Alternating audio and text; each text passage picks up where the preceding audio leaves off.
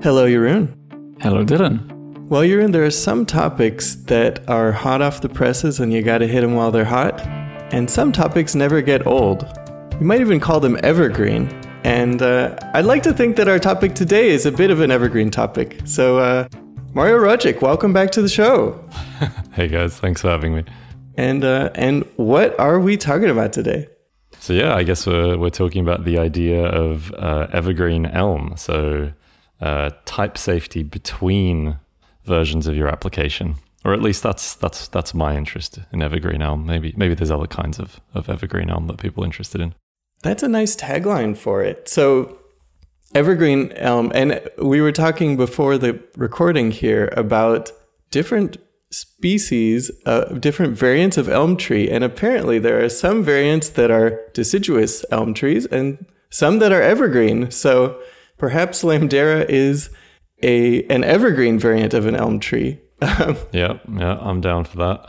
I'm really keen to dig into like the philosophical implications and ideas behind evergreen migrations and what makes it like such a core part of Lamdera and the guarantees that it provides. And like, so I'm kind of curious, Mario, like, could you tell us about the motivations and kind of like contrast it to deciduous migrations in other contexts, maybe non-elm contexts? Like what was the pain point and problem you were trying to solve and the guarantees you were trying to provide?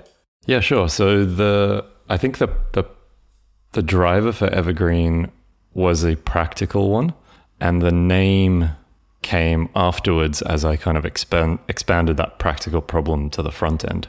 So where the concept arose from and kind of what led to my original presentation called Evergreen Elm at Elm Europe in 2019 was I'd started working on the ideas behind early versions of Lamdera. So this idea of full stack Elm and what that would look like if the Elm architecture was on the back end as well, right? As opposed to like previous incarnations of back-end Elm and some, you know, current incarnations of back-end Elm are kind of like, well, you know, what if we just use Elm as a language instead of JavaScript as a language, but otherwise have all the same concepts, you know?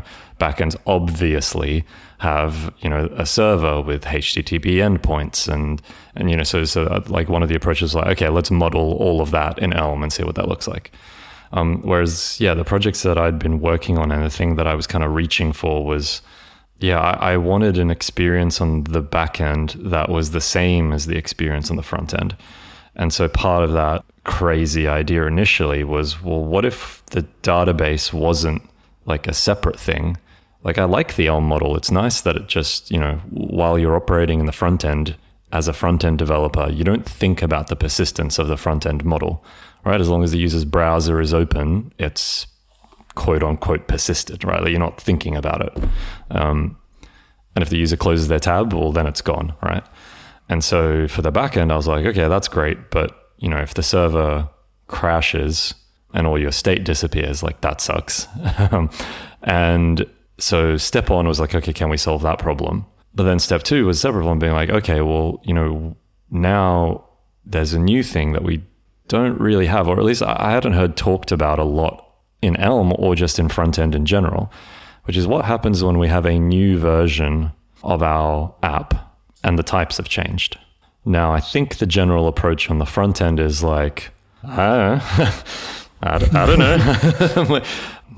Cross your fingers and... Yeah, maybe they'll click a link and the page will refresh. We'll be lucky.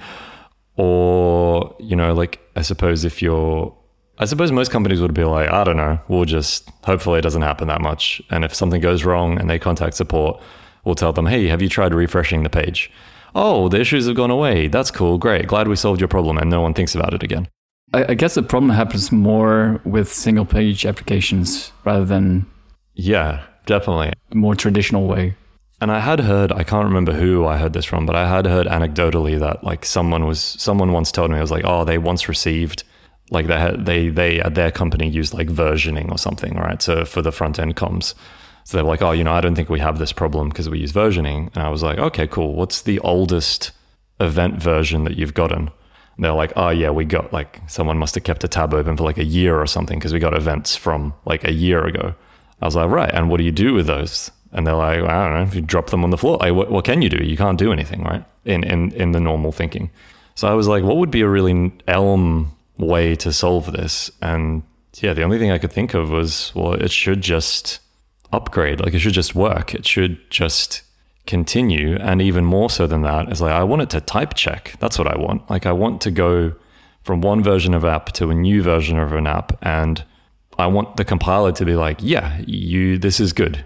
Like, however you're going between these two, that type checks, that makes sense. So that was the first motivation. It was like that thought of like, okay, well, if we have data that's alive in one app and we release a new app with new types, how do we get from one app to the second app?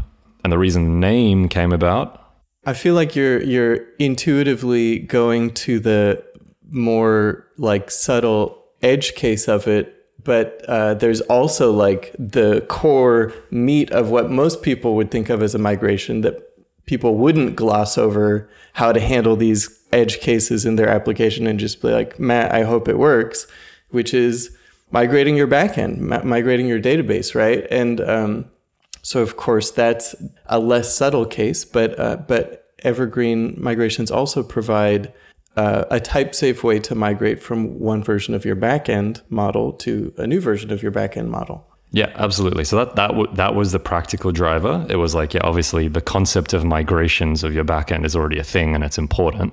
So I wanted to facilitate that and for it to be type safe. And then, yeah, where the name came from is I realized like, oh, now that like if we have this, well, we could do this on the front end as well. And so instead of the front end effectively like having to drop its state every time there was a new app or you hoped the user clicks, which for me had that notion of like, you know, the leaves falling off the tree, it kind of being deciduous. Then I thought, oh, well, if the front end can always stay alive, then I was suddenly like, well, that's kind of like how browsers now, you know, they call them like evergreen, right? Like browsers that continually update themselves. And so, yeah, that's, you know, Elm and trees and evergreen. I was like, oh, this is nice. This is the way I'm going. So, yeah, I'm not sure how well, though, that term translates. A lot of people get confused. I had imagined evergreen would like perfectly like encapsulate and explain everything. I'd be like, yeah, it's evergreen, but it doesn't. I'm not sure that in practice that's translated. So I've definitely found that yeah, people. It feels to me like, or at least the way that I experience it. I'd be curious how you guys have experienced it. My experience is that people go, "Ooh, that's some black magic. Like there's something crazy going on with evergreen. There's something magical happening." When in reality, it's actually really dumb. Like it's the dumbest possible thing. It's like, how do you migrate? With a function. Like it takes value A and it returns value B. But I think, yeah, the grokking, like the details of what that actually means has interestingly been, yeah, a stumbling point, which I found interesting. Yeah, I was there. Well, we were both there actually with Dylan Chertalkin at Elm Europe 2019.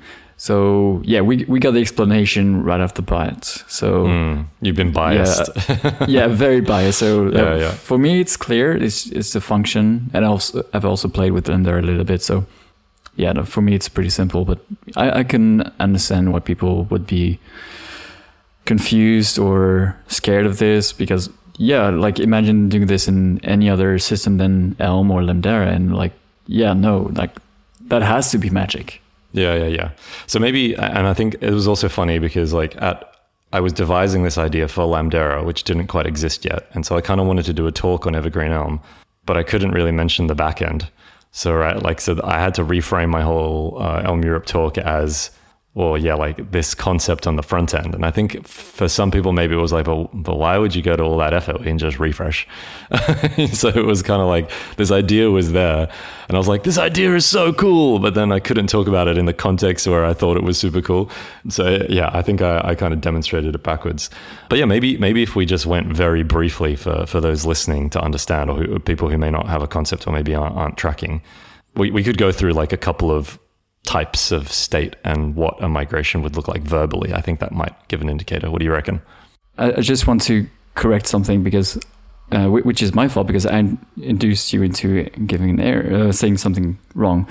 Evergreen Elm was from 2018. Oh, I see. Lamdera Lamdera was 2019. There yeah. You go. Okay, yep, so that's the one I was in the audience for. Yeah. But I really enjoyed watching the Evergreen one on YouTube. Nice. Same nice. Here. Yeah, okay. So let's take a model. So let's say you have I think explaining it on the front end is probably the easiest. So let's say on your front end, we have the counter app, right? And I think I did this in my talk in France. So say the counter app starts with like counter of, it's a record with one field name counter, and the field type is int, right? And let's say for some silly reason, we say, okay, well, we now want to release a new version of the app, but we've changed the counter field to type float. All right. And the question would be like, how do we migrate from one to the other? And so, yeah, when we say it's just a function, what we're saying is like, yeah, we want a function that takes a record with a field counter type int and returns a record with a field counter type float. So returning the new record, you basically just construct the record. But for the value of counter, right, you've got an integer and now you need a float. So you kind of go off and you find a function, what function takes an integer and returns a float. And that's the function that you would use. So I can't remember off the top of my head, is that from int or to float? One of those two. Probably have to look that up. To float, I'm pretty sure, is what I would try. And then if I get a compiler error. This is a guess-driven development is how we operate. Yeah, so to float, right, from basics. So it's in the call. So yeah, that is... in essence, it. Like, that's the end of Evergreen migrations at like a simplified level. So basically, any model that you have in your backend or front end, in Lamdera, it's both. But if you're just thinking of Elm, like in the Elm architecture, whatever your model type is, if you change that type, the question is, well, what is a sensible transition? What is a sensible transformation between whatever it used to be and whatever the new value is? And on the front end, there is some interesting stuff. Like some of the problems I posed in my talk was like, do you need to tell a user that things are upgrading? Like sometimes for a minor change or maybe for new features, additive stuff, you don't need to. But, maybe it would be kind of weird if the user was halfway filling out a form and then suddenly a form field like disappears. But maybe it's not, maybe it's not a big deal. Like, is it any more or less confusing than the page breaking and them having to refresh? But yeah, the cool thing is that like once you have this idea and then that Evergreen setup is possible, it becomes a bit magical, right? And it's something I love about Lamdera, and I really love it. Occasionally people will come and tell me. So someone at Elm Camp came and told me like, oh yeah, I was making a game and some friends were testing it and they were like, oh, this thing doesn't work. And he was like, hold on, I'll fix that. And they're like, all right, that's deployed. And like all of their apps like updated, without them doing anything. And he's like, cool, that's done. And they were like, wow. And I'm like, yeah, that feels right to me. I feel like that's how it should be. That feels awesome. So yeah, I think that's the joy of it.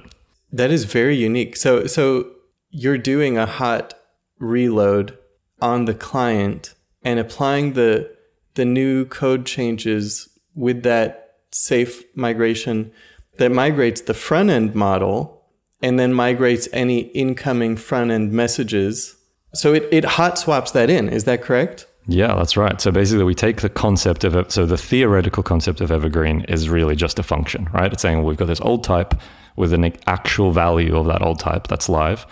And then, we want to go to this new type in the new app. So we write a function that helps us migrate that live value, right, from one to the other. And then once you have that tool, it's like, what do you do with it? And so in Lamdera, what we do with it is like, well, we apply it to every value primitive that you have in Lamdera. And there's 6 of them, right? There's the front-end model, there's the back-end model, there's the front-end message, the back-end message, and then the 2 messages that connect the two back-end and 2 front-end. And so we apply this in Lamdera, this idea that anytime you change a type in any of those 6 core types, we go, cool, we can see you've changed this type. Please write this migration. Here's the harness for it. And, if you do, and it type checks, then we go, great. If you deploy this, then yeah, we can do exactly what you've said. We can, on both the front end and the back end, load the new version, take the model from the old app, migrate it into the new app. And now you've got the new app running and it was all kind of smooth and hot and live and delightful. So yeah, that's the deal. Yeah, that's amazing. And I mean, if you wanted to, like, so you have, you know, as you said, it's a function from one version of a model to another. And we should probably, just to paint a picture here more explicitly, you have your types module in a Lamdera app, which defines, as you described, those 6 core types: backend model, backend message, front-end message, and then the 2 backend and 2 front-end custom types, which define sending data back and forth. But then those essentially get versioned under these namespaces v1, v2, v3 as you change your types. So you have that module with all those 6 core types defined, and any supporting types that you might have that are used in your backend model, in your front-end model. Yep, the subsumed types, yep. Right, and that all... So those are all versioned. So now, instead of just types being some fuzzy thing that you're like, oh yeah, I think it was different in a different version, you actually have every version of your types for your Lamdera application that you've ever deployed. Yeah, absolutely. So it's funny, it's like the fundamental idea is really, really simple, but then like the practicality of the tooling to implement that simple idea ended up being quite complicated. And I think this is kind of where, and I talked about this as well in the talk, like part of the pitch for Lamdera was that this idea behind this kind of live reload migrations, I think it seems to me that it is most compelling when your entire system has this philosophy behind it, because if you can, like, if you're tracking your entire system, your front end and your back end and everything between, it's then that the tooling is really nice, right? Without that setup, you would have kind of what you've just described, which is like, you know, there's no good way to know what the authority is on these types. So you can't, like, it's not very easy for you to, you'd have to use discipline to be like, okay, you know, I've changed the type, therefore let's go and copy paste our types and let's try and namespace. And, you know, you'd have to do this. Whereas with Lamdera, because everything's integrated, like the local tooling, you know, when you run a check, like a pre-check for a deploy, it knows to talk to your production instances and go, okay, well, that's what's deployed currently. That's what the type hashes are. Do we have a change? Okay, we do. Let's automate the snapshotting.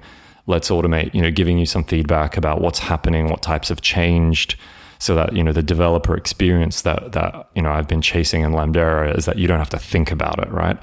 So in the early versions of Lamdera, you had to think about it, you had to track it.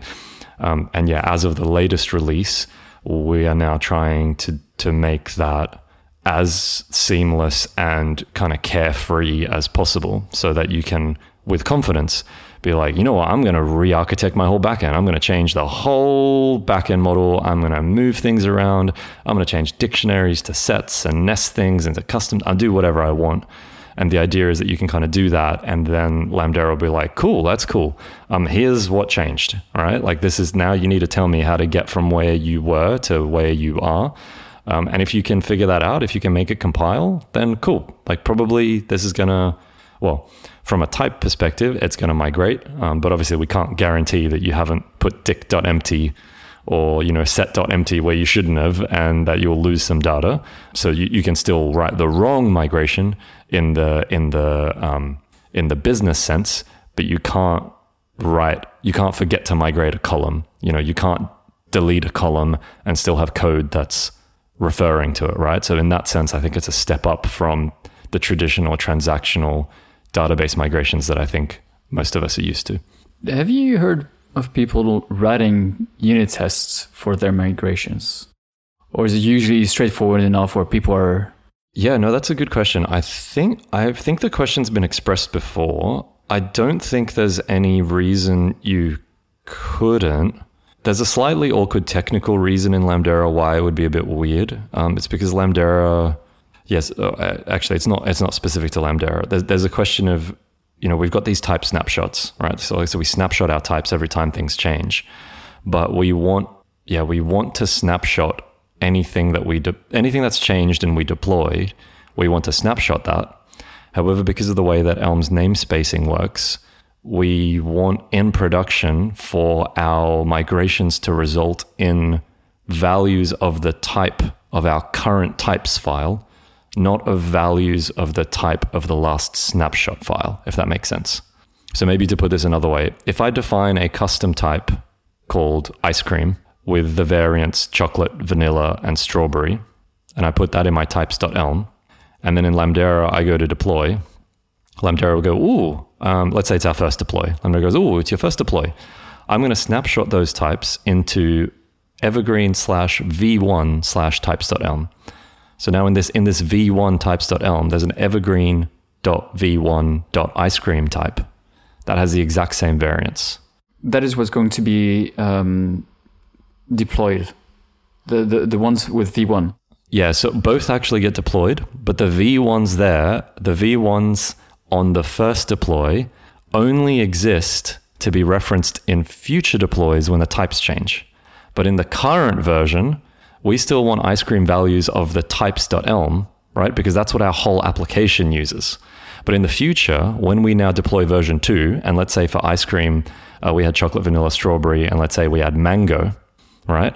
So now we're going, okay, this type is now different. It has an additional variant.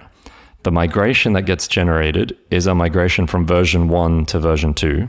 Right, and so we decide what we do with those values. Probably we do nothing, or maybe we say, hey, you know, actually, everybody that told us that they put strawberry in the first version, they all emailed us and they said, you know, we hate strawberry. We actually want mango.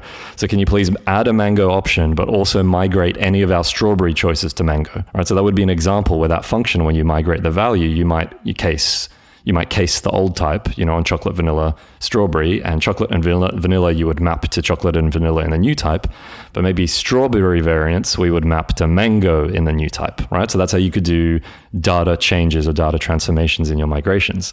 But yeah, we're getting a bit into the weeds here, but the trick is that new type will become a snapshot version 2, right? And your migration has to type check between version 1 and version 2. But actually, when we deploy, we get sneaky and we don't map it to version 2. We actually map it to types.elm because that's what you need in your application. So we do this little swapsie so that you're always getting the types that your application actually uses. But at the same time, we're preparing that snapshot, that snapshot in time to go, okay, when we deployed version 2, this is what the types were, so that's ready and committed and in your repository, such that if you change it in the future, we don't have to try to go back and remember what they were. We already snapshotted what they were when you deployed. Is that making any sense? I realize that's a bit squirrely. It makes sense to me. Nice. So you said that every time there's a change in the types, in those 6 core types, you need to write a migration. One, it's only when they change, right? If nothing has changed, then you don't need to write a migration. Yeah, that's correct. So that's a little optimization that that Lamdera has, which is that even though in Elm those types aren't the same, when we snapshot the types, the type tree that gets generated generates identical encoders and decoders.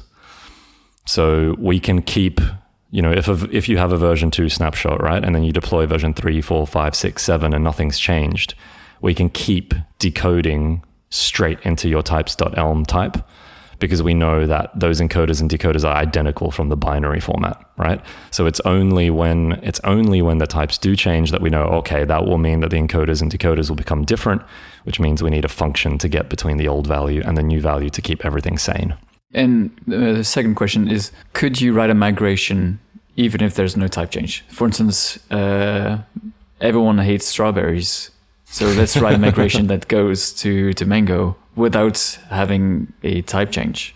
Yeah, so you can't, but with an asterisk. You can't with an asterisk. You can. So you can't change nothing and ask like Evergreen and Lamdera to be like, please let me do a migration anyway. But you can just add a dummy field and then Evergreen will happily be like, oh, you need a migration, right? And so the trick is that when, this is a technical, maybe a shortfall that we might tighten in the future. But right now, whenever you get asked to write a migration, you actually get placeholders for all 6 types. But by default, it'll tag the migrations for the types that haven't changed as unchanged. So you could, if you wanted to, still apply a migration whenever there is a migration, if that makes sense. So if there's a migration to any type, there's a migration to all six types. That's just the way that it's implemented in Lamdera right now. So you could do data transformations like across the board. But yeah, it's you have to get Lamdera's evergreen implementation to think that something's changed in order for it to be like, fine, okay, let's get some migrations involved. If the current version is v6 and I manually create a v7 folder, would that trick Lamdera into generating a migration? No. So if you manually created Lamdera, right now what would happen if you manually created a version 7 and then you tried to deploy it in production, it would say, hey, I wasn't expecting there to be a migration, but I see a v7 migration file. I don't know what's going on. Like something's bad. So it'll try bailout. So let's say that you wanted to do the strawberry to mango migration in a more polite opt-in way. So the migrations files, they give you the opportunity to arbitrarily change the model, the back-end model, the front-end model. So you could make whatever changes, as Jeroen is describing, changing a model when the data hasn't really changed, and you need to sort of get Lamdera to create a migration file for you. But once you do that, you can make any data change. It doesn't necessarily have to be to get the types to fit together for the new format. That's correct, yeah. And you also get a command for your back end and front end. You can trigger a command as part of that migration. So let's talk through that a little bit. If we wanted to do the polite version of the strawberry to mango, where we're saying, hey, unfortunately, strawberry is no longer an option, but so we are inviting you to opt into this. And now when you log in to the ice cream shop, you're going to see an announcement banner that says, we need you to choose a flavor. So how would you model that with an evergreen migration? Yeah, absolutely. So I think 90% of the answer to that question has got nothing to do with evergreen. The question first is, how would we model this in an Elm app? So kind of what, if I reflect back at you, what I'm hearing is in terms of state. So there's something now on the user profile, right? Which I would say a Boolean, which is something like requested, what would we call it? Like, please revalidate ice cream preferences question, right? Or show revalidate ice cream preference question, right? And that's a Boolean true or false. And so we add this to our front-end model. Actually, we add it to our back-end model. Because we've got accounts here. We've got user accounts, right? We've only saved preferences for users that have logged in, right? Otherwise, how will we know who they are when they come back? So we say, okay, every user profile has this new flag, right? And we add that to the back-end model. And then we say, okay, in the front-end model now, suddenly we get type errors, right, in the front-end model. Because in this case, it's Lamdera. Our types are shared. So when a user logs in on the front-end, the session hydrates their account. And so that value will come into the front end, and we go into the view and we say, okay, cool. If user dot, show revalidate ice cream preference is equal to true, then show them this little bit of UI that asks them for this question. Else, let's just show nothing. We'll just leave it, right? And then maybe as part of that UI, we say, hey, like it looks like you've chosen strawberry in the past, and you told us that you wanted to choose a different flavor when we had more available. That's now available. Like, click here to go to your profile page and edit your preferences. And I think, is that it from an app perspective? I think that's probably it. Yeah, and I guess you could decide whether you want your custom type to include strawberry and have it be deprecated, or remove strawberry and then set it as mango, but then you're going to need to have some application logic in the appropriate places so you don't accidentally ship them their monthly flavor of mango before they've chosen. And maybe, the monthly shipment process, instead of automatically sending it, is going to send an email and say, hey, you need to log in to change this because we no longer have this flavor.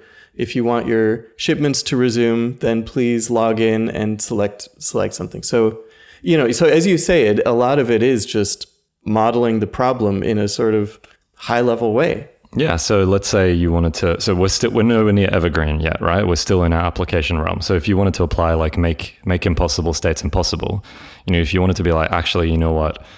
Like, what's the business rationale? Like, so let's invent some. Say the business rationale is enough people told us that they hate strawberry that we're discontinuing strawberry, all right? So maybe we go, okay, well, we need to remove the strawberry variant, but we need somewhere to migrate these people to, right? So maybe we turn, ice cream preference into a custom type itself. Maybe we turn it into a maybe, right? And nothing means they haven't selected, so we can't send them any shipments, right? Because we don't know what flavor. Or maybe we change it into a custom type where we say, not selected or ice cream selected in this new type that only has the variants that we offer. And then a third state, which is like needs revalidation or ex strawberry lover or something like that, right? Yeah. But I thought there was no one who likes strawberries. Yeah. It's an impossible state. Yeah, absolutely.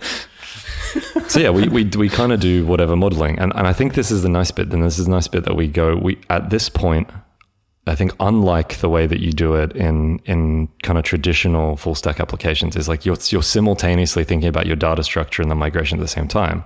Whereas in Elm, like via Lamdera specifically in that context, the idea is like, well, just forget about it. Just model what new state of affairs you would love to have in your app.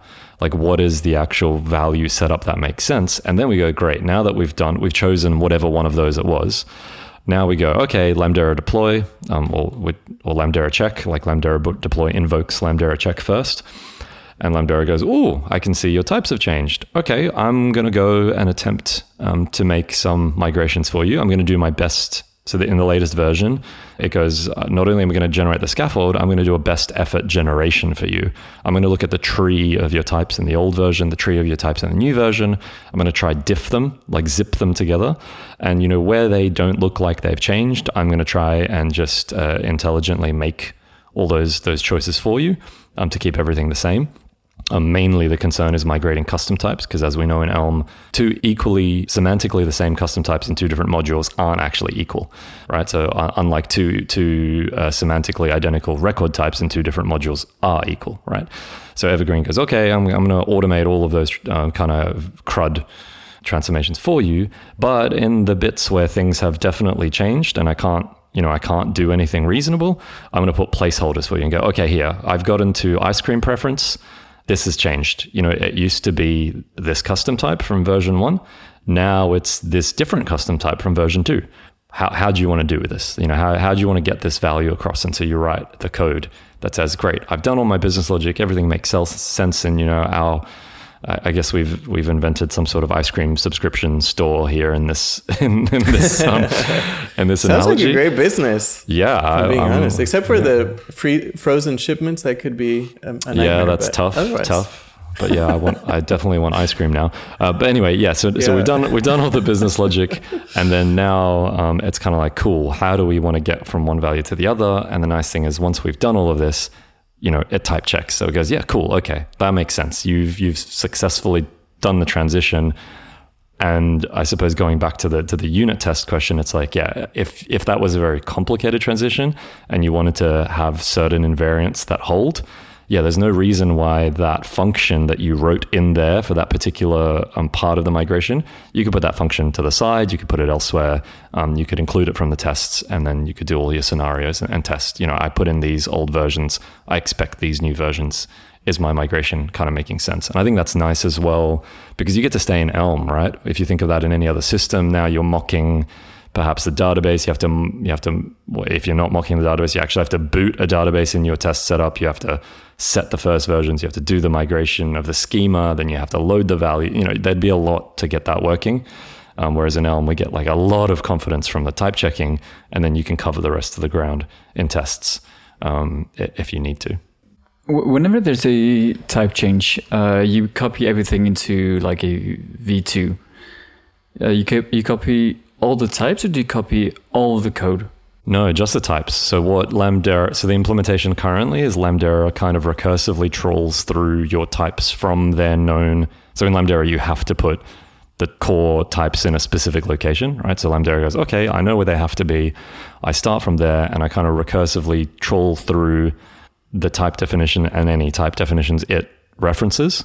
And it kind of progressively sucks those out. And as it goes, it namespaces them and it writes them into the snapshots file. So you get, like an extracted copy of your types tree for every single core type. Yeah.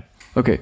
Now, there's a really good feature in Elm, which I don't know if you've ever heard us talk about, which is opaque types. How does it work for opaque types? Can you migrate them? Can you not? And yeah, this is a great question. So sadly, right now, there is a way around this. We could add compiler support and do some magic. But right now, you sadly need to open up the constructors within your code base. So there is a risk. Do you mean only in migrations or always? Always.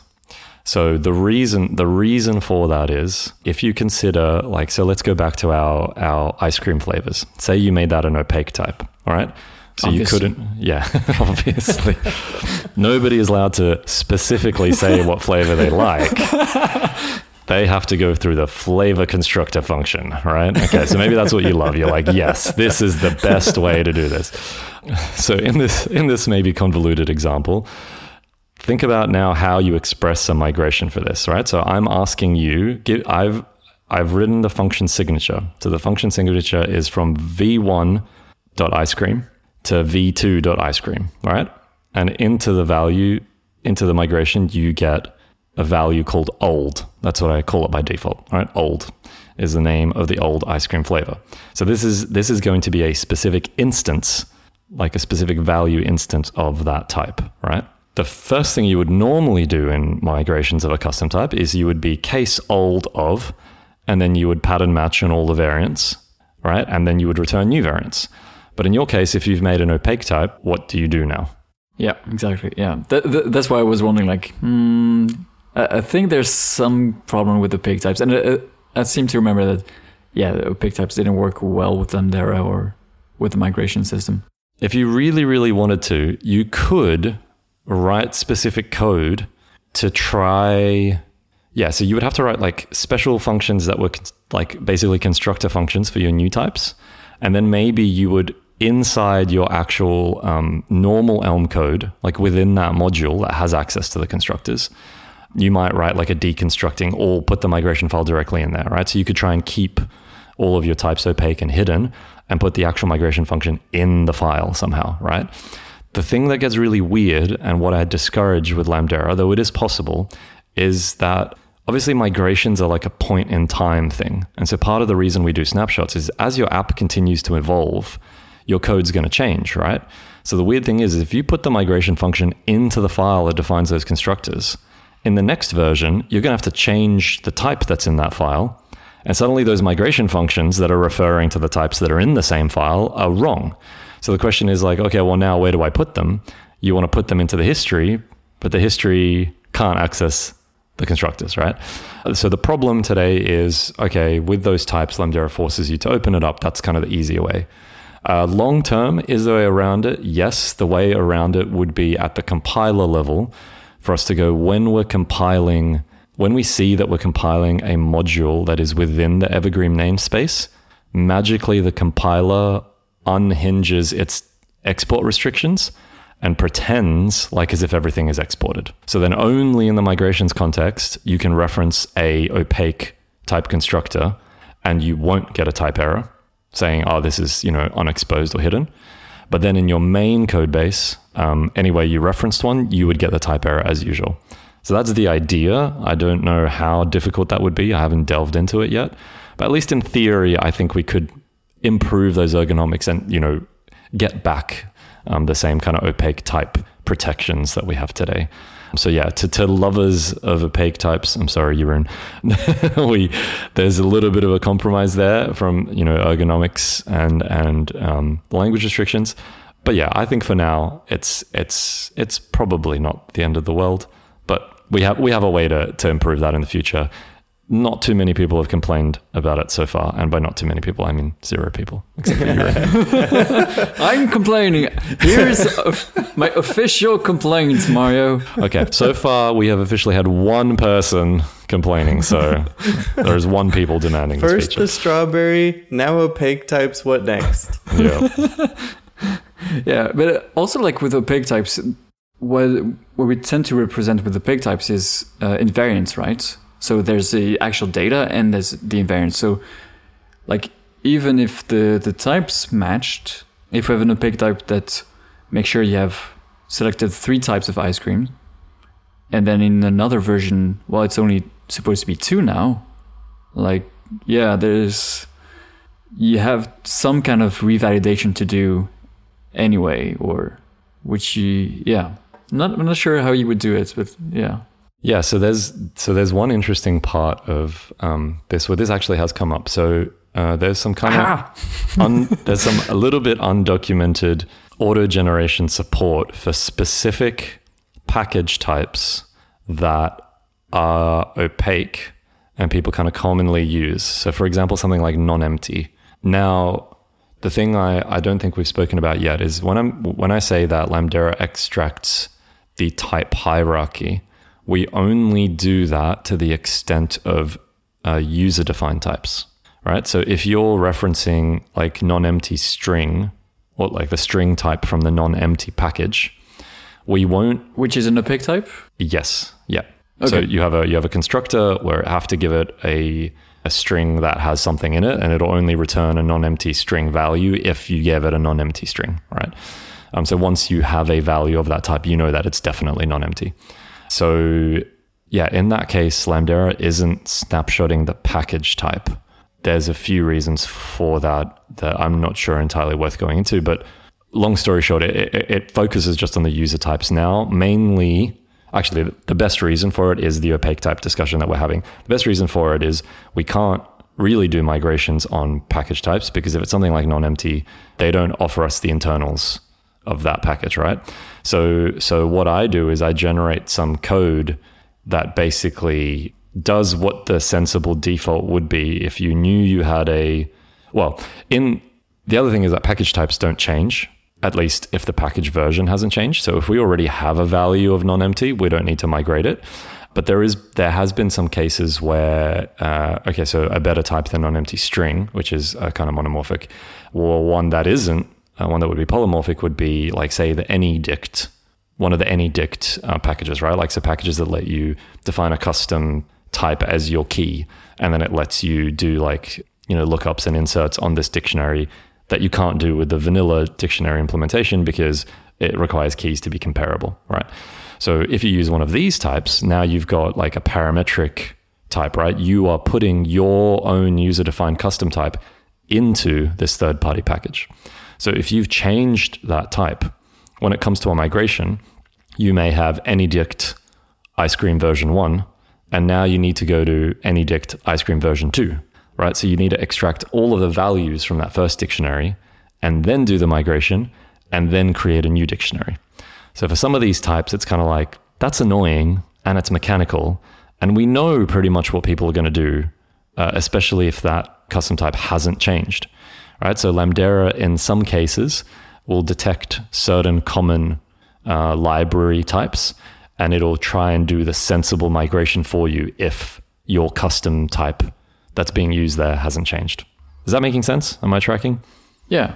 Does that mean that if I were to make a new package with a new data structure like AnyDict, that it would be better if I contacted you to add support for that, or?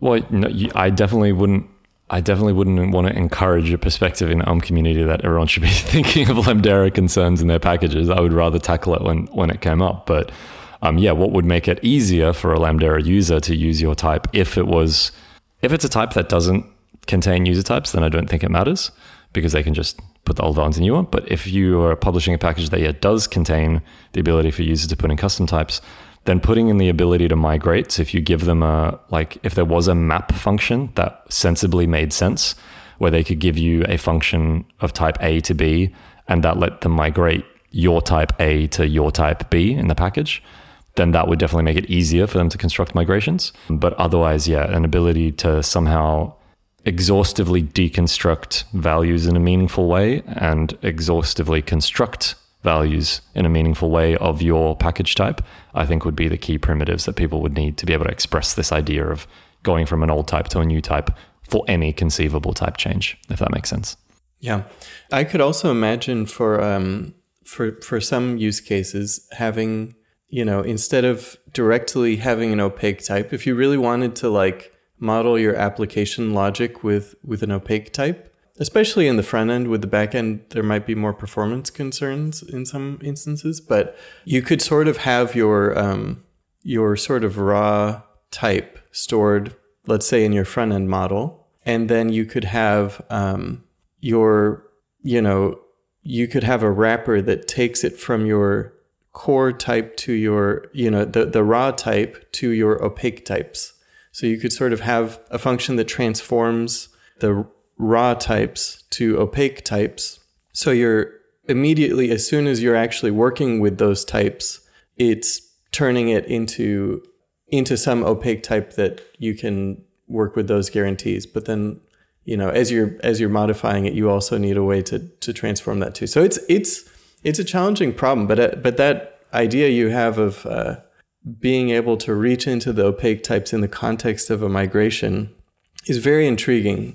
And it does, it's an interesting philosophical place to be. But overall, the feeling that I'm getting, what I'm realizing with Evergreen migrations, is that so much of what happens with, the traditional way that many people may have worked with migrating, between some sort of JavaScript front end and a Rails back end or whatever it might be, the traditional experience that I've had doing conceptually migrations, maybe there are some, there are probably some back end migrations involved, and then you need to handle that with different versions of the front end, is you very carefully queue up the changes you're going to make. You very carefully test your actual migrations on some test data. And maybe you sort of hope that in-between state works out okay and don't think too carefully about it. Or maybe you think very carefully about it. But even so, even if you're thinking very carefully about it, you're thinking very carefully about an implicit contract. Whereas what I'm realizing is that what Lamdera gives you is an explicit contract for all of these pieces, and they're all living in the same ecosystem. And if you you could make something implicit in a Lamdera app by depending on something in the outside world. But for the things that are self-contained within a Lamdera backend and Lamdera frontend code base, it's an explicit contract. And it has the Elm type system and all the guarantees that come with that of type safety and purity and no escape hatches and immutability and all these things. So you put all those pieces together, and what you get is an explicit contract for managing the entire migration, which is a really interesting feature to have. I mean, that's kind of a game changer. Yeah, absolutely. So for people thinking about like their traditional migration setup, I think it's kind of the pitch of Evergreen is similar to the Elm pitch against JavaScript. If we're like, let's take, for it comes up in a lot of different areas, but let's take like JavaScript, decoders, right?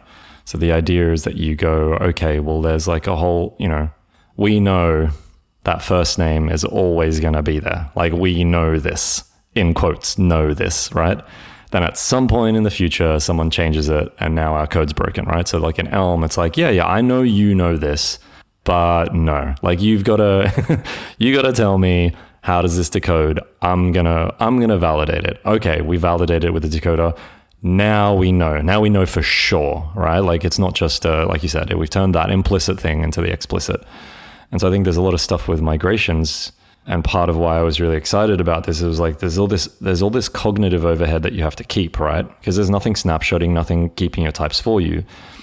You have to remember when you're building this new thing, like exactly what you've changed, exactly what you've added, exactly what you've removed, to the point where, like, I think it's kind of nuts that the industry response seems to me, the industry standard response is like, oh, well, obviously the sensible solution is to never remove anything ever again. And that's like, I get it. Like, that's probably the only way that we can cut that, at least that part of the problem out, right? In like the traditional kind of stack, or if you're working at scale, right? You go, okay, we never remove everything, never deprecate it. That's why you have stuff like, proto buffs. So it's like, yeah, you've allocated a field. Well, that's there forever in your payloads. Every future payload, even if you never use it, that byte range is now allocated, right? You'd have to do a major version deprecation or shift your schema to a new endpoint to change that or to optimize it. And so, yeah, the nice thing that we get there is that all of that stuff becomes explicit. But also, on the other hand, something I think we haven't talked about is that gap problem, right? So I talk about it in my talk, which is what if you don't have a system where everything's integrated together, and especially if you work at a company where potentially different teams can deploy different things at different times, right? You merge this change in for your backend. Maybe Let's say your company has chosen to have a mono repo. Maybe you've got one pull request, right? So the thing you merge is the front end and the back end changes at the same time. So at least that step is synchronized. But worst case, you have two different repositories, right? So those things could merge at different times. In both cases, regardless of whether you merged at the same time or whether you merged at two different times, the deploy could still happen at two different times, right? And in both systems, they're not necessarily synchronized from a user perspective. So it is very possible that you have a situation where you have version 1 front end and version 1 back end in production, and you get a version 2 front end that's trying to talk to a version 1 back end for a moment in time. Or you could have the version 2 back end launches faster. So you have version 1 front end that's trying to talk to a future version 2 back end. And that inverses as well, right?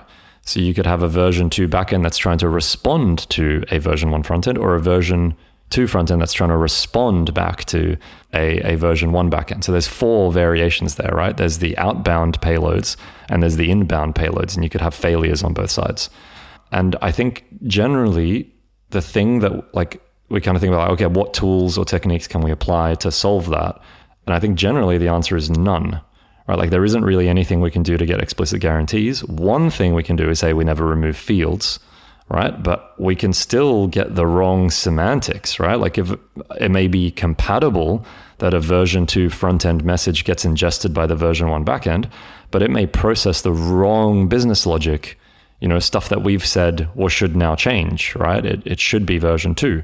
Version 2 should be handling, strawberry responses coming in and becoming mango, but we've actually gotten a mango response in the future, or we've gotten a strawberry response in the future, and a version 1 backend has created yet another subscription to strawberry, which shouldn't be possible anymore.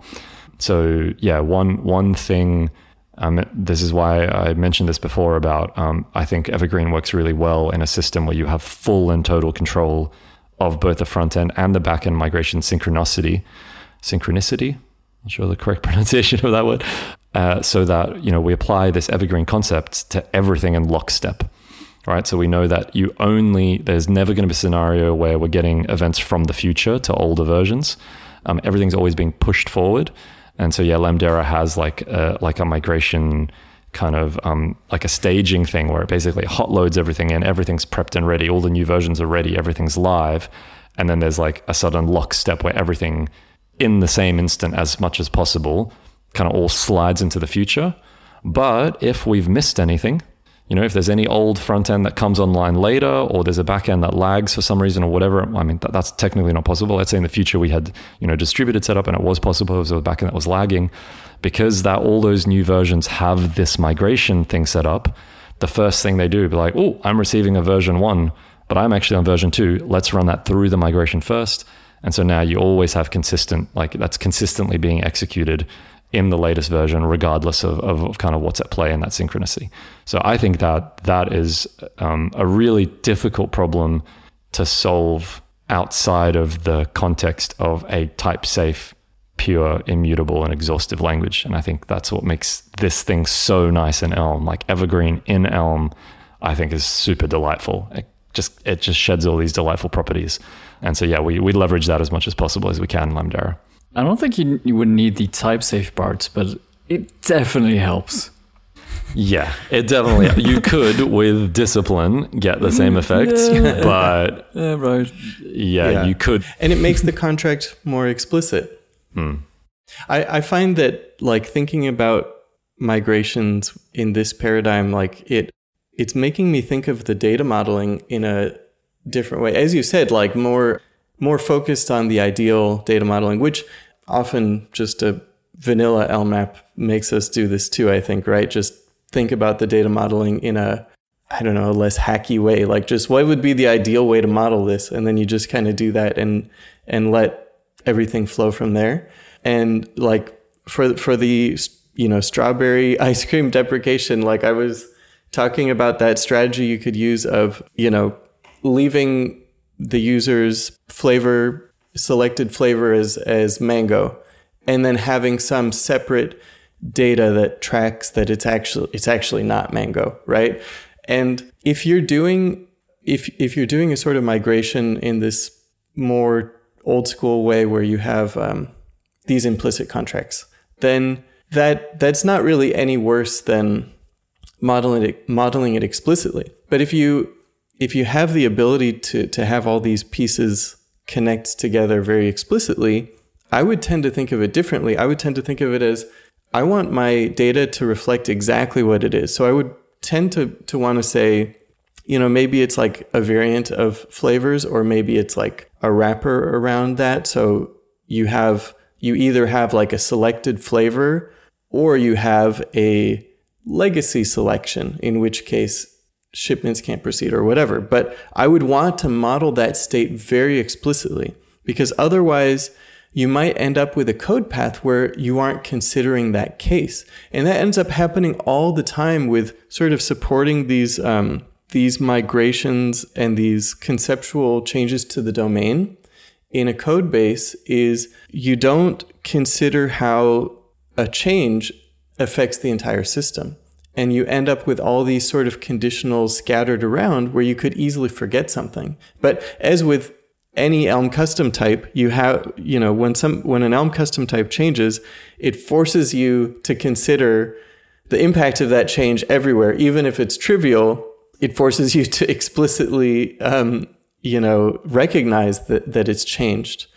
And so instead of just scattering some conditionals around and saying, oh, if it's this weird extra Boolean that I need to check for, that it's this weird case, like that ends up being really unpleasant to maintain, and a huge source of bugs, and also a huge source of, like, you know, the more veteran programmers on that team who know this code base are like, oh, like talk to this one programmer, you know, they know all the ins and outs of this code base. They know all the conditionals you need to be sure to check for. They know all the strange Booleans in the system that you need to check for anytime you do something.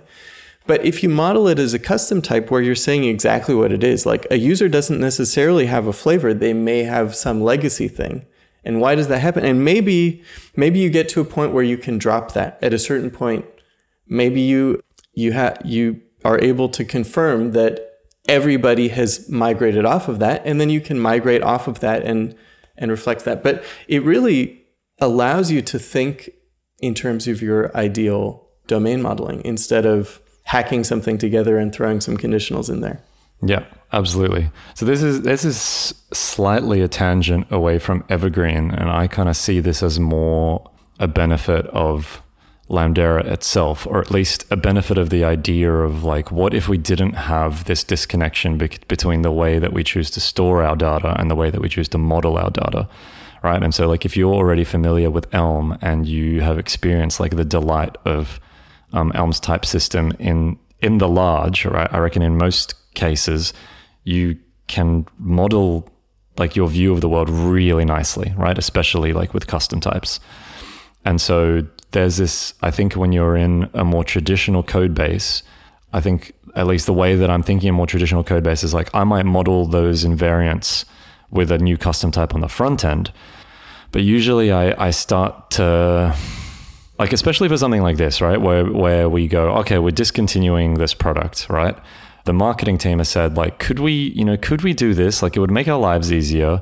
Could you do this stuff in the UI? But, you know, like, if it's going to take more than a day and it's going to impact our backlog, like, we just don't bother. We'll just manually send some emails or we'll do something, right? Like, because engineering time, I think, becomes scarce and precious in organizations usually. So, you know, if you sit down and you're like, okay, well, yeah, you know, we could try and manage this for you. Okay, front end, easy, that's fine. We'll just put this new state and we'll do that. But okay, so we've got to change the profile system in the back end. We're going to have to add this new field. We're going to have to do that migration. Oh, but this other system uses that. We have to make sure, you know, like, and you're thinking about all these layers and the different systems that you're going to have to coordinate. Whereas in Lamdera, you can kind of go, okay, let's add this field to the thing, and bam, we've forced all these failures across the code. You know, we can see immediately what the impact is. Like, we're driving what is our to-do list in terms of implementing this feature? And we can see straight away, like, oh yeah, you know what, we forgot this is used in this module and it causes heaps of, you know what, guys, this isn't going to be worth it.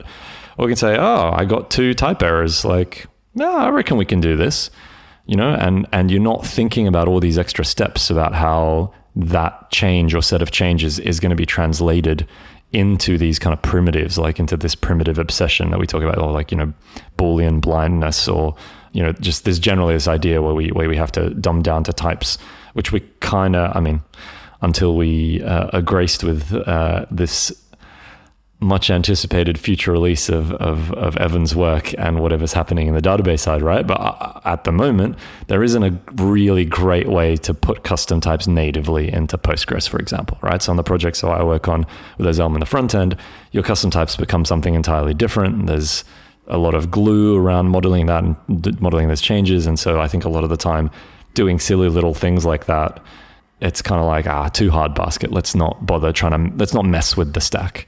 Whereas I think in the Lamdera situation, it's like, yeah, let's mess with the stack. Let's actively mess with it, because, you know, later on the compilers are going to be like, all right, cool. I saw you messed with X, Y, Z. Can you please fix that? Tell me what you want to do with the migration. So I think that, yeah, that's a cool part. I'm excited for that on my own projects, because that's what I want. You know, when I'm dealing with my hobby projects, or I'm picking up a project I haven't touched for months, and I'm like, I want to add all this and change this and do that. I want to have that joy of not now worrying, like, oh, is my modeling correct? Do I need to fix how I've set my stuff up in Postgres? Am I going to have SQL queries somewhere that are now wrong? Yeah, I really like what that gives you from what Evergreen gives you, or the Evergreen ideology kind of gives you in that kind of full stack Elm context. So yeah, and Lamdera pitch rant at this point.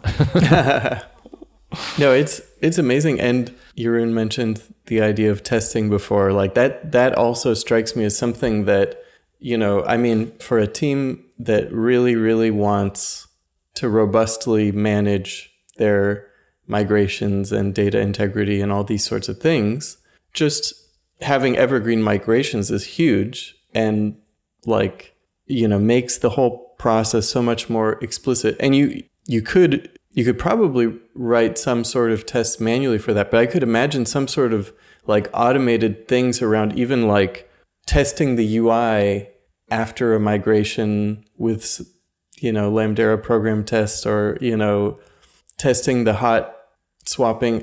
There are so many things you could imagine conceptually when you just have these pieces fitting together in this way. So it's really intriguing, really exciting stuff. Yeah, definitely. So that kind of thing, like being able to test migrations, is not something that's easily done today in Lamdera. Like if you're in Lamdera Live, like the live development environment locally, and you've changed all your types, like you'll be working on an app with the latest version, right? But there's not a super easy way.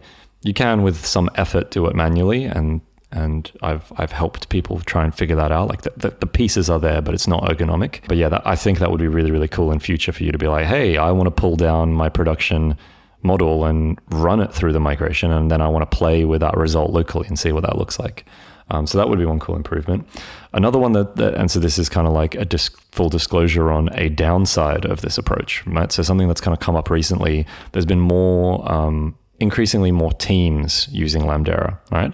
And so when you have a team of people using or trying to develop an app together, we end up with this problem of, you know, it's kind of fairly common if you're working on a backlog and you have a few features, and these teams are like kind of in an agency setting, right? So they're working on behalf of a customer. So they go, okay, well, you know, I've got a pull request for this particular feature. Can I deploy like a preview version of this app so we can kind of show the customer? We can do some QA, right? Or some kind of review so they can take a look at this. Now, this has caused an interesting problem with Evergreen, or some confusion, because if we think about the Evergreen assumption, right? The assumption is that you've got a straight linear change, version 1 to 2 to 3 to 4. And the idea is that when you're doing a check, what you're checking against is the production app. The being the operative word there, as in the singular the, because if you have multiple production apps, suddenly everything starts to not make sense. You know, if you've changed your types, you've changed it relative to which production app.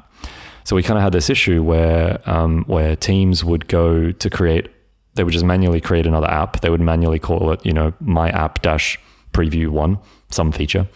And then first things first, they would try to deploy their Lamdera app that was only previously going to production. Let's say it's at version 7.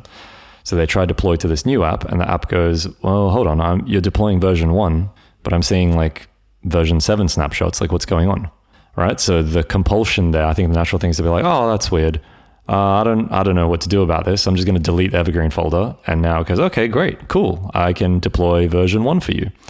Right, so now you've got this code base that's deployed to version 7 and to version 1 in two different apps. Now, Lamdera doesn't have a preview app concept right now.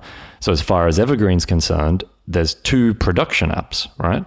So let's say throughout the course of your pull request, you change types. And whenever you do, and you're checking against your preview deployment, Evergreen's going to be like, okay, well, this is your production app. Looks like your types have changed. You need to write a migration, right? There is a way in Lamdera currently to be like, ignore the migration, or like, I'm happy for you to just drop it on the floor and reset my backend model to init. So they might do that because they're like, this isn't important. My state isn't important on this preview app. And so they do that a few times. And then if they're unlucky, or what's happened a couple of times was you get everything's good and they're like, okay, great, let's merge. And now you merge that in and you've clobbered kind of your Evergreen history. And now you're on your main app, the one that's already at version 7, you're trying to deploy, and it's looking at maybe like an app version 3. And so in that context, it goes, okay, cool, you've got app version 3, app version 7's in production. I'm going to try, and it tries to figure out what's going on, and it doesn't really make sense. And then we end up in a really confusing position. So the way that I'm thinking to fix this, and maybe there's multiple ways to address it, but at least the Lamdera way that I think we're going to do the first version is going to be, okay, let's have the concept of preview apps. And in a preview app, like it's a first class concept, your main production application has this thing called preview apps. So maybe somewhat similar to kind of like what people might be familiar to with like Netlify, or I think Versal might do the same thing. And so the idea is that when you deploy to a preview app, Lamdera will be like, okay, this is a preview app. We're going to completely ignore anything to do with migrations. The assumption is that we're always deploying a version 1 and we're always going to reinitialize. And actually, we might be cheeky and be like, we'll try restore the existing state into the new version. But if it happens that you've changed your types, we're just going to reset it, right? If the decoder fails, and it's a strict decoder, it's slightly variant from Elm's decoders. So, if all the bytes aren't consumed perfectly, then it will fail. So it has to be a perfect decoding from bytes into the value. Then we've got this separate chain. So that would restore back to Lamdera's assumptions, which is if you have an app, there is only one production and there is only one Evergreen story. There is only one chain, history of changes into production. And then we've got this separate mechanism, which is preview apps. No migrations, no nothing there. So the idea is that you do your pull request, you go through all the changes. Evergreen doesn't bother you at all. And then once it's approved, you merge that into main. And now when you're trying to deploy main, now you've got that. That's when that check comes in and goes, okay, you're trying to deploy. Let's consistently look at what's in production now. What have you been up to locally and what's changed? Let's get you to do that migration. That's coming soon. TM. Okay. Trademark in top right. Yeah. What I would have imagined to be maybe slightly easier, or, well, the previous thing sounds awesome. But like if you had a V7 in production and you're trying to deploy and it's at V10 because you tried to do some migrations in the meantime, I feel like maybe accepting unseen versions would have been easier. So there's another scenario that I can see which could be problematic when your team grows, mm-hmm. when you're working with teams, is that like I'm adding a new feature, or I'm changing a feature, and it requires to write a migration, maybe complex, maybe not. Mm-hmm. And two other people on my team do the same thing, and then we all leave on vacation, and someone else tries to deploy mm-hmm. and has to write those migrations because we didn't in the meantime, right? Mm-hmm, mm-hmm. But I could imagine like, well, I'm done with my work. Let me write a migration that will make a V8, which we're never going to ship. Mm-hmm. But we'll merge it anyway. And then someone else does the same thing, V9 and V10, and then we ship that. I just say this like, I'm just throwing this out, but I'm sure that there's some problems that you have in mind that like, nope, that's not going to work. Yeah. So the first thing that would happen, remember that the snapshot only happens when you deploy. All right. So let's say we have three pull requests, and every single pull. So the worst case scenario is this. Worst case scenario is you have three separate pull requests. All three team members have all changed the backend model. All three team members independently on the head branch have done a Lamdera check against production. They've generated migrations and they've implemented them. All right. Yeah. And then now they start merging. So first person merges, they get in first. Hunky-dory, no problems. Second person now is probably going to have GitHub conflicts on their pull request, right? Let's say even worst case version, let's say it's a clean merge for some reason, right? So they don't have any conflicts, right? You mean that both would have generated a V8 migration and that... But it would have been identical except for the differences. So let's say they changed very different parts of the model, right? So all of the snapshots were almost identical except for these deep changes, right? So maybe the changes ended up in different snapshot files, right? So maybe it gets like clever and it's like, you're merging the same thing except for this, and I can figure out the merge. I'll merge it for you. And let's say the third person does the same, right? What's going to happen now is, because there's only one deploy that's possible, whoever gets to the deploy is going to have to go through that Lamdera check process. And potentially, if Git has tried to be too clever, you're going to get type errors, right? Because something as part of those mergers might not have fully carefully covered things. So there, if you think of like what kind of burden are they stuck with? You know, you've all three of you have conveniently gone on holiday. So it's the worst case. Like, what's the absolute worst that happens? The absolute worst that happens is, let's say it's me. I'm stuck with it. I go, Dylan and Jeroen have left me with this. So I go, you know what? I'm going to delete the migration. I'm going to do a Lamdera check again. Lamdera always does the type snapshots, right? So say you did type snapshots, you didn't deploy, you committed them, and then you changed more types, and you did a check again. Lamdera is going to replace those version snapshots, right? Because you haven't deployed yet. So if you haven't deployed version 5, if that's the next version, but you've been changing stuff, it's just going to keep replacing the snapshots until you're deployed. Once you've deployed, it's going to be like, okay, well, fine, next one's version 6, right? So if I delete the migration file, I do a Lamdera check, I'm going to get now consistent snapshots with everybody's changes together. If their changes together, the mergers didn't type check, like if there was an Elm compiler error, I wouldn't even be able to generate the snapshots. I would just get the Elm compiler error first, right? So let's say it's like worst case. The code is broken. It's been merge broken. So A, I fix all the Elm types. Great. Now Elm's compiling. B, I run Lamdera check. It redoes the snapshots. Cool. C, Lamdera's now done the snapshots and it sees the migration's not there. So it goes, cool, I'm going to generate the whole migration file for you, right? With the placeholders for the bits that I can't migrate. And so now my job is to go, okay, let me see if I can go to those individual pull requests and slice out the individual specific migration implementations that everyone's already done. If I can, and they fit in, and then it type checks, then I go, great, I've gone through pretty much a mechanical process, just following the types and getting stuff done in. If instead it was, hey, two people have actually changed stuff in the same thing, like, you know, somebody's both added and removed variants on the same custom type on two different PRs all at the same time, that's a really great stopping point for me to look at this and be like, this is nuts. Like, we need them to come back from holiday and explain like what should happen, or I need to go to a product person, or, you know, I need to figure out what's actually going on here. And I think that's cool, right? Because if that happened without this setup, there wouldn't necessarily be an indicator there that something's gone wrong. You know, you might merge these migrations together, these more, or actually even worse, like in Rails, if I think of Rails, I have a lot of experience with Rails as a counterpoint.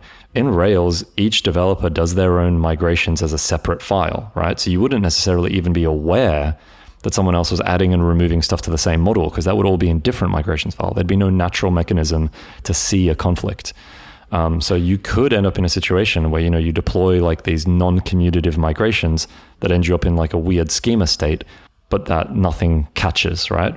Whereas at least in the Elm Lamdera world, there'd be kind of warning signs there. There's things that in the worst case would make you be like, huh, what's going on?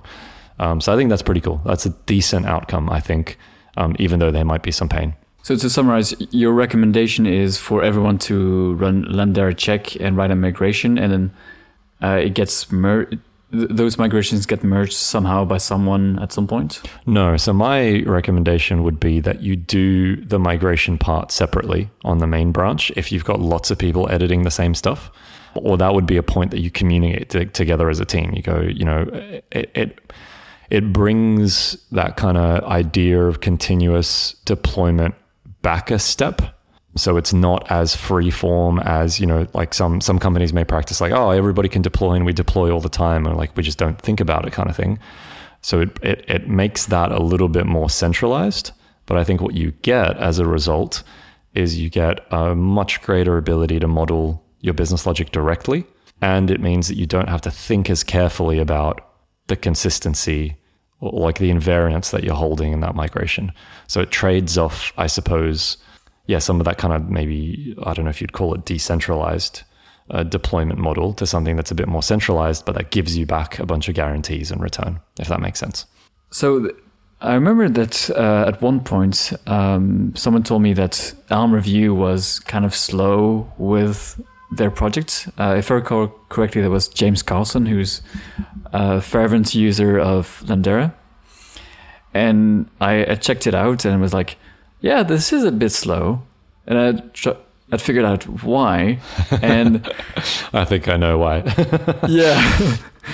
There was an Evergreen folder with over 600 versions, meaning over six. No, you don't have a migration for every version, but a few hundred migrations and snapshots, There was code that remained in the project and that Elm Review had to run to go through, which is now a bit faster. So I'm not getting those issues anymore. But yeah, I was wondering like when. Should you remove those migrations? Should you? And can you remove V1? Is there a way to tell like, oh, well, no one is using V1 anymore because like Lamdera knows which client applications are running? Like, do you have the knowledge or not at all? Yeah, so the reason, maybe I'll answer your question backwards. So here's why you wouldn't want to remove all the migrations. You wouldn't want to remove all the migrations if you wanted to preserve a full stack, full time history, time traveling debugger. And this is a feature that doesn't exist yet. I was like, but if you wanted to use this feature when it does exist, you can imagine a slider. And if you can slide back like 17 versions, you know, to a point in time backup, or like a log stream restoration in Lamdera, you could do that, right? Because it could go through the migration chain to get you to the right data source.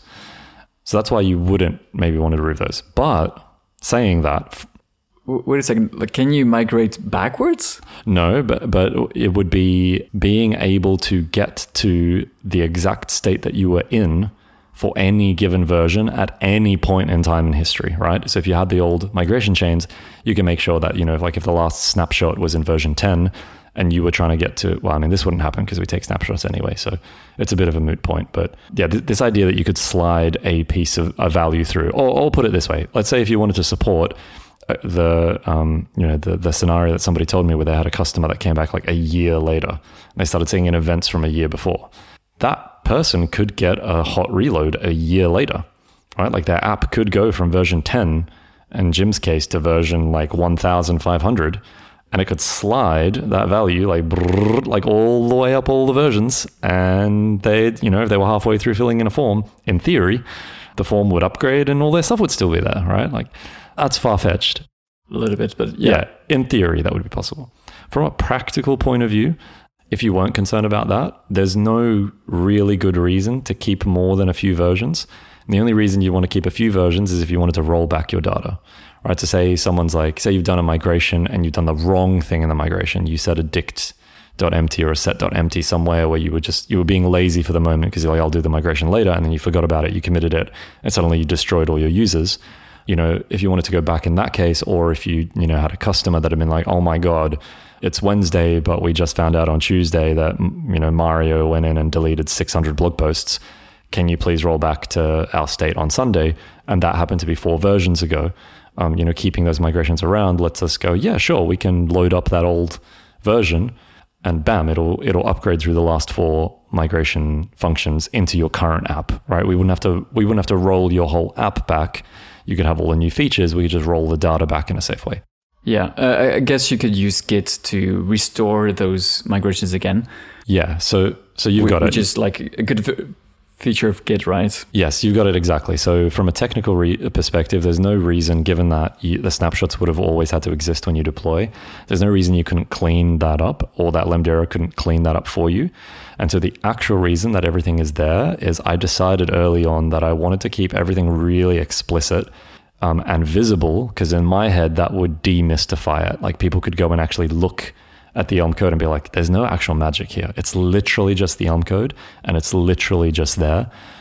So the fact that it's kind of there and you can see it, be like, that's, you know, yes, we're doing code generation, but we're not hiding it away somewhere and it's not going to break in really weird ways. If it breaks, it should break with Elm type errors pointing to files that you can go and look at and be like, oh yeah, that looks wrong or right or whatever it is. And yeah, I still have... It doesn't seem to happen often to my absolute bewilderment, but I've always got this like terror that I've implemented something wrong and you know, someone's going to do a migration. It's just going to horrendously generate like the wrong stuff, right? So I kind of want that also to be visible so that the user can see. And if I've done the wrong thing, they could fix it, right? You could fix the type snapshot yourself, or you could modify stuff.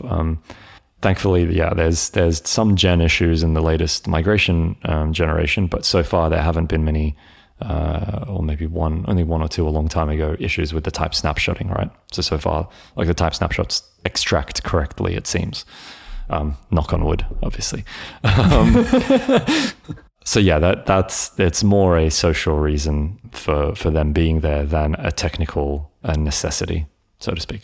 So yeah, we might make that more magical in future, and then Elm Review won't have problems, side effects, as it were.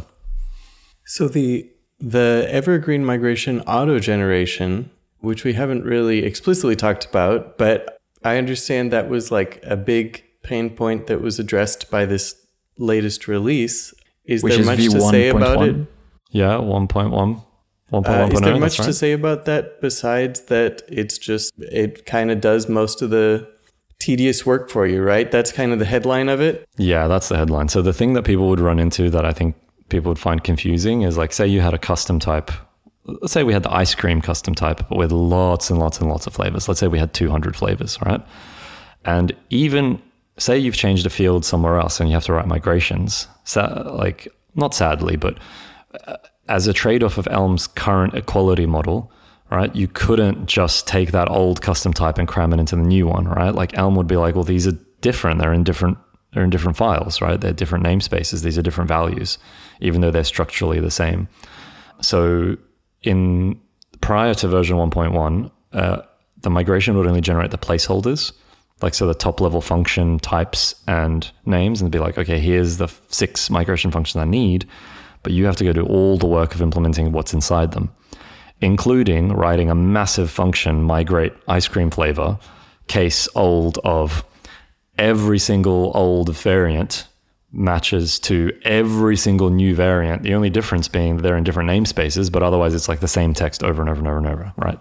So I think this was frustrating as a user experience because it was like, you know, if I'd only changed one field, now I'm writing migrations for all fields and all custom types everywhere, and I have to do this every time. So it wasn't the end of the world. Some people, you know, found like, okay, you know, once I've done it once, I can pretty much kind of copy paste a lot of my migration implementation. But I wasn't happy with it. If you've done it 600 times. Yeah, Jim got really, really, really good at doing these migrations, clearly. But for newcomers as well, it was really confusing, right? Like it made them confused, extra confused, because it's like, I'm like, oh yeah, you generate migrations for your change types and also for these types that haven't changed at all. And it's like, you know, once you get through it and once you think about it, you're like, oh yeah, okay, I can understand now, if I understand Elm, why this is necessary. But yeah, it was getting you to have to think about something else. So long story short now, Evergreen, where those types haven't changed, it does a pretty good job at basically generating a bunch of that for you.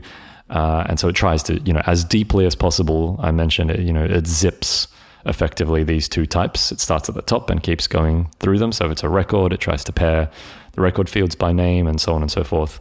And then, anything that's been added, it gives you like a little notice to be like, hey, this variant has been added. It's just a reminder in case you wanted some old variants to map to this new variant that doesn't exist yet. And also, hey, this variant has been removed, right? Like what do you want to do with this old value? Because it has nowhere to go. So yeah, that now tries to be a lot more kind of automatic. So yeah, the feedback so far is pretty good. Jim's happy, at least. He's my I think he suffered the pain point the most of anybody, categorically. So he's told me he's enjoying it, and he says migrations only take him like, a minute or two now to sort out. So yeah, that was the goal. That's great. So one thing I've been curious about, so this new release also ships with the Elm Package JS spec. And I've been curious, so from what I understand, before this, with Lamdera app, you couldn't just add a .js file and ship that and arbitrarily add ports and JavaScript behavior on the page, right? So I was really curious to understand, how does that design decision and how does Elm Package.js fit into the concept of evergreen migrations with the front end and the guarantees you're trying to give in a front end Lamdera application or the front end part of a Lamdera application? Yeah, absolutely. That's a great question. So in short, there's a few features in Lamdera that have actually been there for a few versions, and I've been kind of trialing it out with some customers who've ran into certain kind of limitations they needed solutions for. And so what I announced in the last version, I think, was this idea of labs. So Lamdera Labs is like a set of features that are in Lamdera that you can use in production, but they're marked labs because it's kind of like buyer beware, right? It's like there's a reason this isn't recommended yet or isn't part of the mainline platform. So Elm Package JS, which kind of started from the spec, which I was hoping maybe it would take off, but it hasn't yet, but maybe there's still time. But the idea was to be like, I'd noticed this problem where a lot of the JavaScript that people wanted to use is this, and I think as an Elm community, we've talked about this problem a few times where we've got there's certain Elm packages that are like, hey, this Elm package requires some ports and some JavaScript setup. Here's a bunch of long-winded instructions of varying consistency between packages of how to do that, and it feels like I don't think it's a massive issue, but it's kind of like, it's a bit painful. I was always like, oh, how do I do this? And you paste this, and where do I paste it? And should I put that all in this file? And what bundler do I use? I was kind of thinking about that experience with Lamdera being like, what would be a nicer way to do this? And with Evergreen in mind, right? And also this restriction where, we don't want this on the back end at the moment. So in the front end, it was like, okay, a great example and a package that kind of got native, quote unquote, support for Lamdera is Martin's Elm Audio package, right? So he added a specific, Lamdera front end with audio. So it's a function where you put your Lamdera app in that particular wrapper, and then he has an app wrapper that depends on certain ports and adds some extra functionality to support loading audio and playing audio and managing the variant, the state bits of that, right? So as a user, you can kind of be like, yeah, I have a normal app, and then I wrap it in this Lamdera front end with audio, and then I get some extra bits, right? So I can manage audio, and that requires some JavaScript.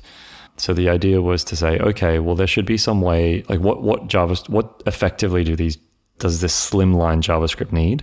Effectively, it needs a way to hook into init, right? So when the Elm app is being initialized, we want to get an instance of that Elm app so that we can bind our subscriptions, our port, our inbound and our outbound ports.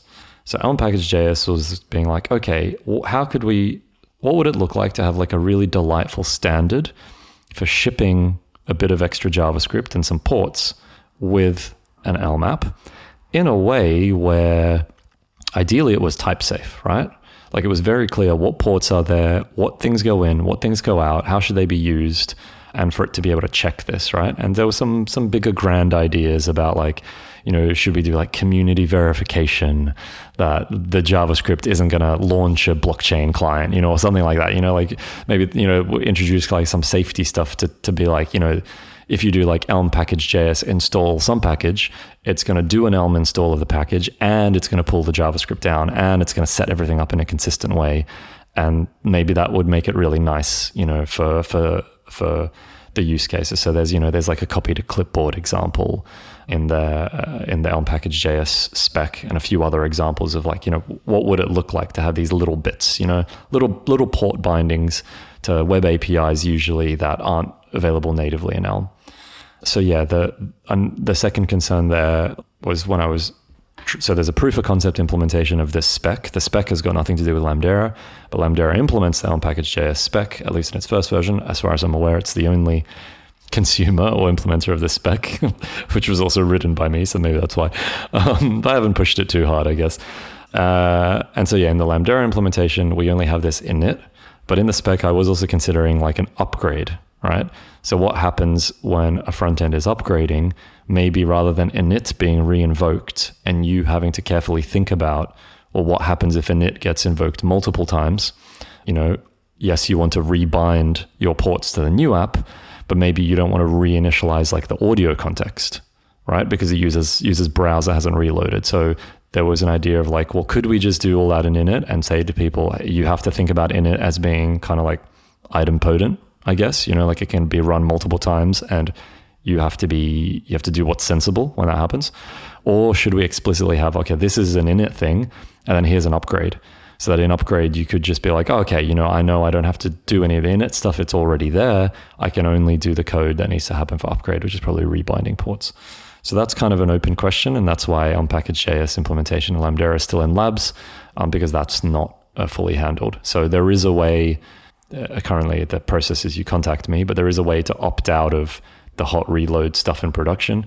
And some people have chosen to do that on their apps where they're like, you know, I don't have that many users, or I don't worry about that, but I've got like some, you know, complicated JavaScript setup that I haven't figured out how to handle this evergreen concept in. So they might opt out of the live reload. And then instead what happens is that when the app deploys and the new front-end version happens, it forces a hard refresh.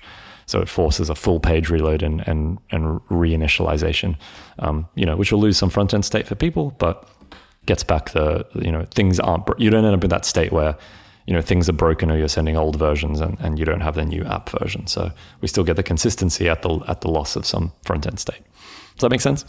Right. Yeah. So how does that fit in with like the guarantee? So like what would happen if it was just a free for all, you can run JavaScript on the front end of a Lamdera app, like, or what do you gain by the design decision to not allow that?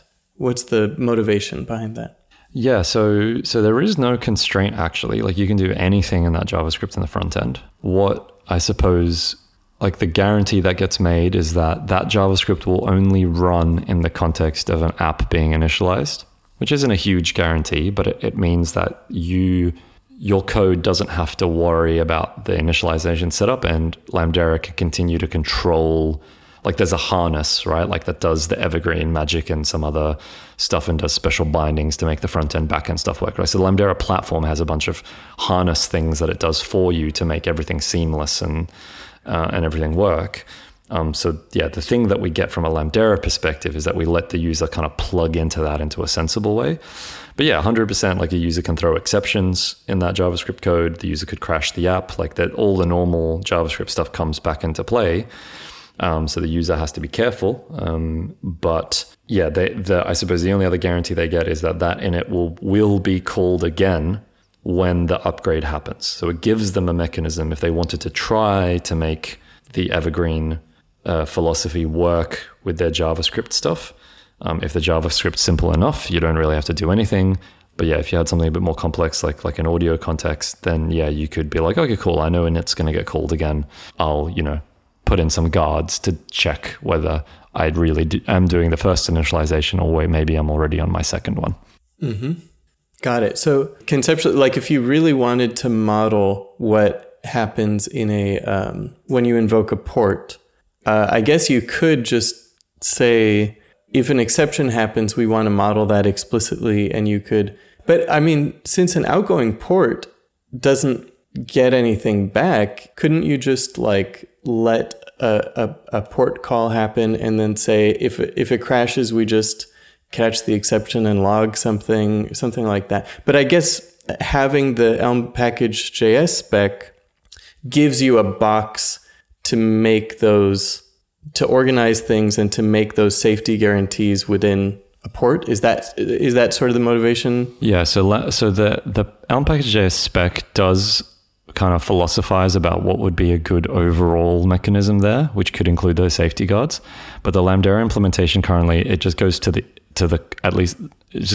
concept of being like, okay, you put your JavaScript for your individual port use cases in this folder in this way, and then anything that's in that folder, I'm looking for an init in each file and I'm going to run it for you, and that's as far as it goes.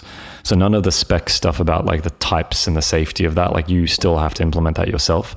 So it's not like a full automatic implementation of the spec, but I would like to have that eventually. Like it would be nice if there, you know, like if that was a feature where if you did like a Lamdera install of a package that did have JavaScript, that Lamdera would be like, hey, this package is JavaScript. Would you like me to set this up and create the package ports.elm file and put all the types in there for you? You know, and I'm like, then it's just ready to go. I think that would be really nice. And then it's just a question of, you know, would people find that interesting as a standalone tool? And would the community find that interesting as a way to be like, hey, this is how we bundle small bits of JavaScript, utility JavaScript, with our packages? It's definitely an anti-goal for it to be like, this is how you drag in 17 npm dependencies into your project. Like it's absolutely not for that use case. There's an example of how you would use Elm Package JS, but at this stage you'd have to bundle some of that stuff yourself, right? Like you'd have to pre-package things. Like it's not really for that. The idea was how do we like in a nice way get like this ancillary JavaScript for Elm packages. Mm-hmm. Yeah. Well, amazing stuff, Mario. If people want to learn more about the latest release, more about Evergreen, more about Lamdera, what should they look at? Yeah, absolutely. So Lamdera.com, it's probably the easiest starting point and easiest to remember. With a B, right? You ruined. Just ruining all of my naming. It's definitely not with a B. Lamdera.com. But yeah, that'll get you through some of the pitch and pretty much straight through to the documentation, so you can take a look at that. There's some example apps there that are really quite small and contained, so I'd recommend people take a look at those. Evergreen, I would say it probably makes more sense to look at Evergreen when you need to look at Evergreen. If people are interested, you can read the Evergreen docs, but I think it probably makes more sense in practice when you're actually trying to get from one model to another in a specific use case for your specific app. Then going through that process, I think you can be like, oh yeah, that makes sense. I've done these changes and this is migration that I want out of that. Reading it as a high level, I'm not sure how well that lands. But yeah, anyway, all the docs are there, and yeah, as always, we've got a Discord full of lots of lovely and helpful people. So if you want to ask any questions or ponder anything, you're always very welcome in there. Yeah, that's pretty much it. Wonderful. Thanks so much for coming on, Mario. Yeah, thank you. No, it's been my absolute pleasure. Thanks for having me, as always. And Jeroen. Until next time.